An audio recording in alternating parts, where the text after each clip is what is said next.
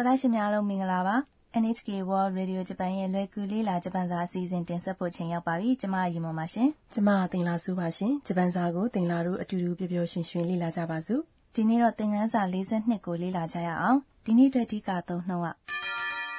どれが一番美味しいかな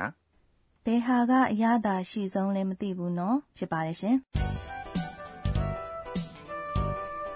တော်တာရှင်တို့ရေလွယ်ကူလေ့လာဂျပန်စာသင်ခန်းစာရဲ့အဓိကဇာတ်ကောင်ကထိုင်းနိုင်ငံကကျောင်းသူလေးအာနာပါဒီနေ့တော့အာနာဟာသူ့တက္ကသိုလ်ကလေ့လာရေးခီးစဉ်တစ်ခုမှာလိုက်ပါနေပါတယ်သူဟာတိုကျိုဘူရာကနေရှင်ကန်ဆန်ကြီးစံရထားစီးခဲ့ပါတယ်အခုရထားပေါ်မှာရောင်းတဲ့ထမင်းမှုကိုဝယ်မှာဖြစ်ပါတယ် ကဲသင်ခန်းစာ42ရဲ့စကားပြောတွေကိုနားထောင်ကြည့်ရအောင်ဒီနေ့ရဲ့အဓိကသုံးနှုန်းက どれが一番美味しいかな ဘယ်ဟာကအရသာရှိဆုံးလဲမသိဘူးနော်ဖြစ်ပါတယ်ရှင်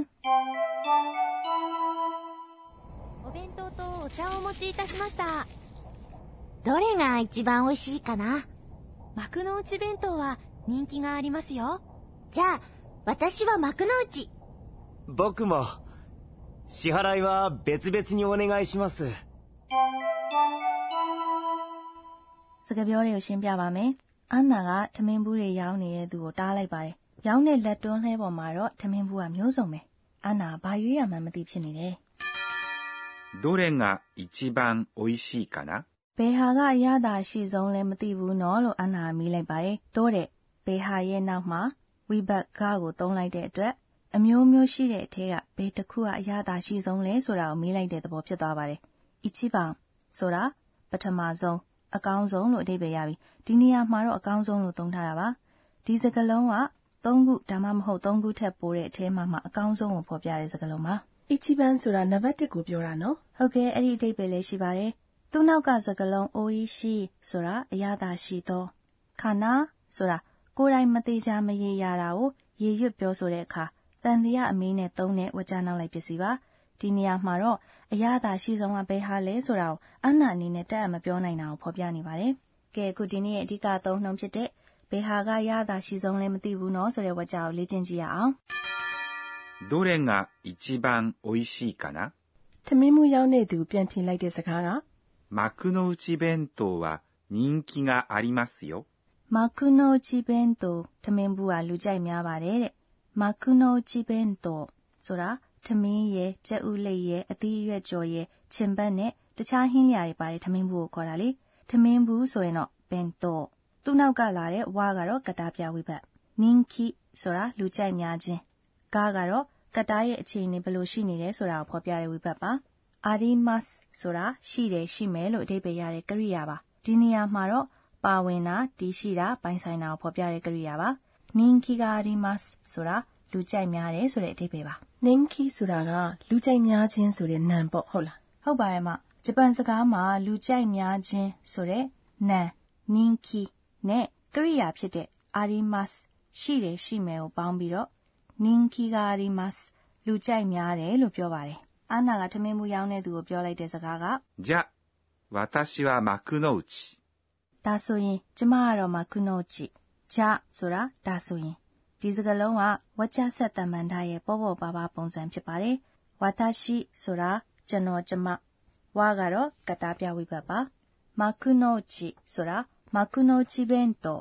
ဆိုတာကိုအတူချုံးပြီးပြောလိုက်တာပါတိုက်ရိုက်ပြန်လိုက်ရင် ကျမကမကုနိုချီထမင်းဘူးပါလို့ပြောတာဖြစ်မသွားဟုတ်လားလို့မေးစရာရှိရနော်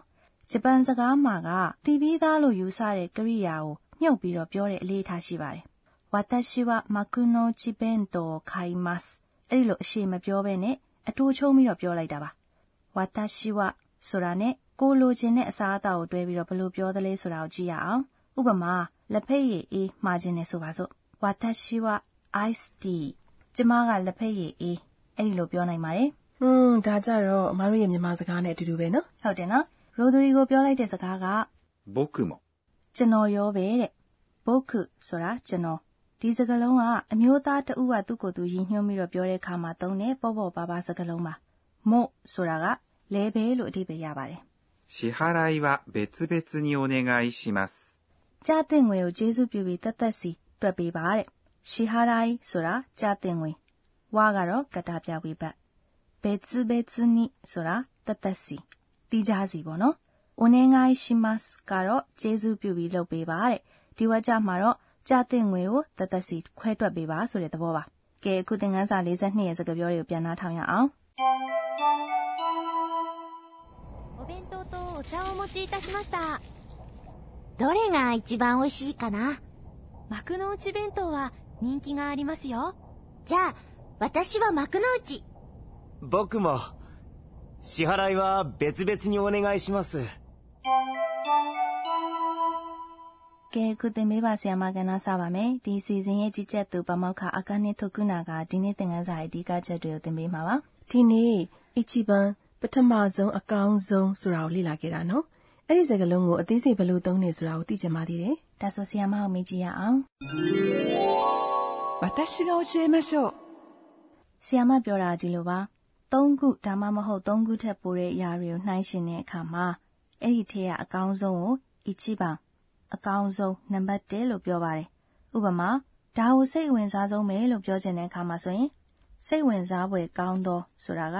omoshiroi ဒီတော့ ichiban omoshiroi desu လို့ပြောရပါတယ်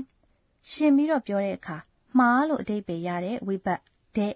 ကိုသုံးပြီးတော့ဖော်ပြပါတယ်ဂျပန်မှာနံပါတ်1 ဆိုတာကိုနီဟွန်ဒေအချီဘာလို့ပြောပါတယ်။ဖူဂျီတောင်ကဂျပန်မှာအမြင့်ဆုံးဆိုတာကိုဘယ်လိုပြောမလဲဆိုရင်တော့မြင့်သောကတာကိုက်ဒီတော့ဖူဂျီဆန်ကနီဟွန်ဒေအချီဘန်တာကိုက်です။အဲ့ဒီလိုပြောရပါတယ်။အခုအချီဘာအကောင်းဆုံးပထမဆုံးနံပါတ်1ဆိုတာကိုသုံးပြီးတော့မိကုံးပုံစံဝကြတစ်ကြောင်ဖွဲ့ကြည့်ရအောင်နော်။အချီဘာရဲ့ရှေ့မှာနှိုင်းရှင်ပြီးမိတဲ့အမေးနံစာအမျိုးမျိုးကိုသုံးနိုင်ပါတယ် ပြောတဲ့သူနဲ့နားထောင်တဲ့သူအတူကြည့်နေတဲ့အရာတွေကိုနှိုင်းရှင်ပြီးတော့ပြောတဲ့အခါမှာတိုးတယ်ငါဘေဟာကဆိုတာကိုသုံးပါတယ်ဒီတော့ဘယ်ဟာအကြိုက်ဆုံးလဲဆိုတာကိုပြောကြည့်ရအောင်နော်ကြိုက်တယ်ဆိုတာက ski ဒီတော့ どれが一番好きですか ကိုယ့်ရှိမှမရှိတဲ့အရာကိုမေးမယ်ဆိုရင်နာနီကဘာကိုဆိုတာကိုသုံးပါတယ်ဒီတော့ဘာကိုအကြိုက်ဆုံးလဲဆိုတာကို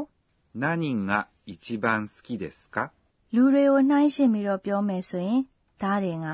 ဘယ်သူကဆိုတာကိုသုံးပါတယ်နေရာတွေကိုနှိုင်းယှဉ်ပြီးပြောမယ်ဆိုရင်တော့ဒိုကိုက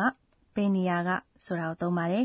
နေ့ရဲ့အချိန်တွေကိုနှိုင်းယှဉ်ပြီးပြောမယ်ဆိုရင်အီချွန်ကဘယ်ချိန်ကဆိုတာကိုသုံးပါတယ်ဒီနေ့အတွက်သင်ပေးပါဆီယာမကဏ္ဍကတော့ဒီလောက်ပါပဲအခုဆက်ပြီး onomatope ကဏ္ဍအောင်နာစင်မှာ တက်ရှိတက်မဲ့တွေရဲ့အတန်တွေအမူအရာတွေကိုဖော်ပြတဲ့ onomatope တွေကိုမိတ်ဆက်ပေးပါမယ်ရှင်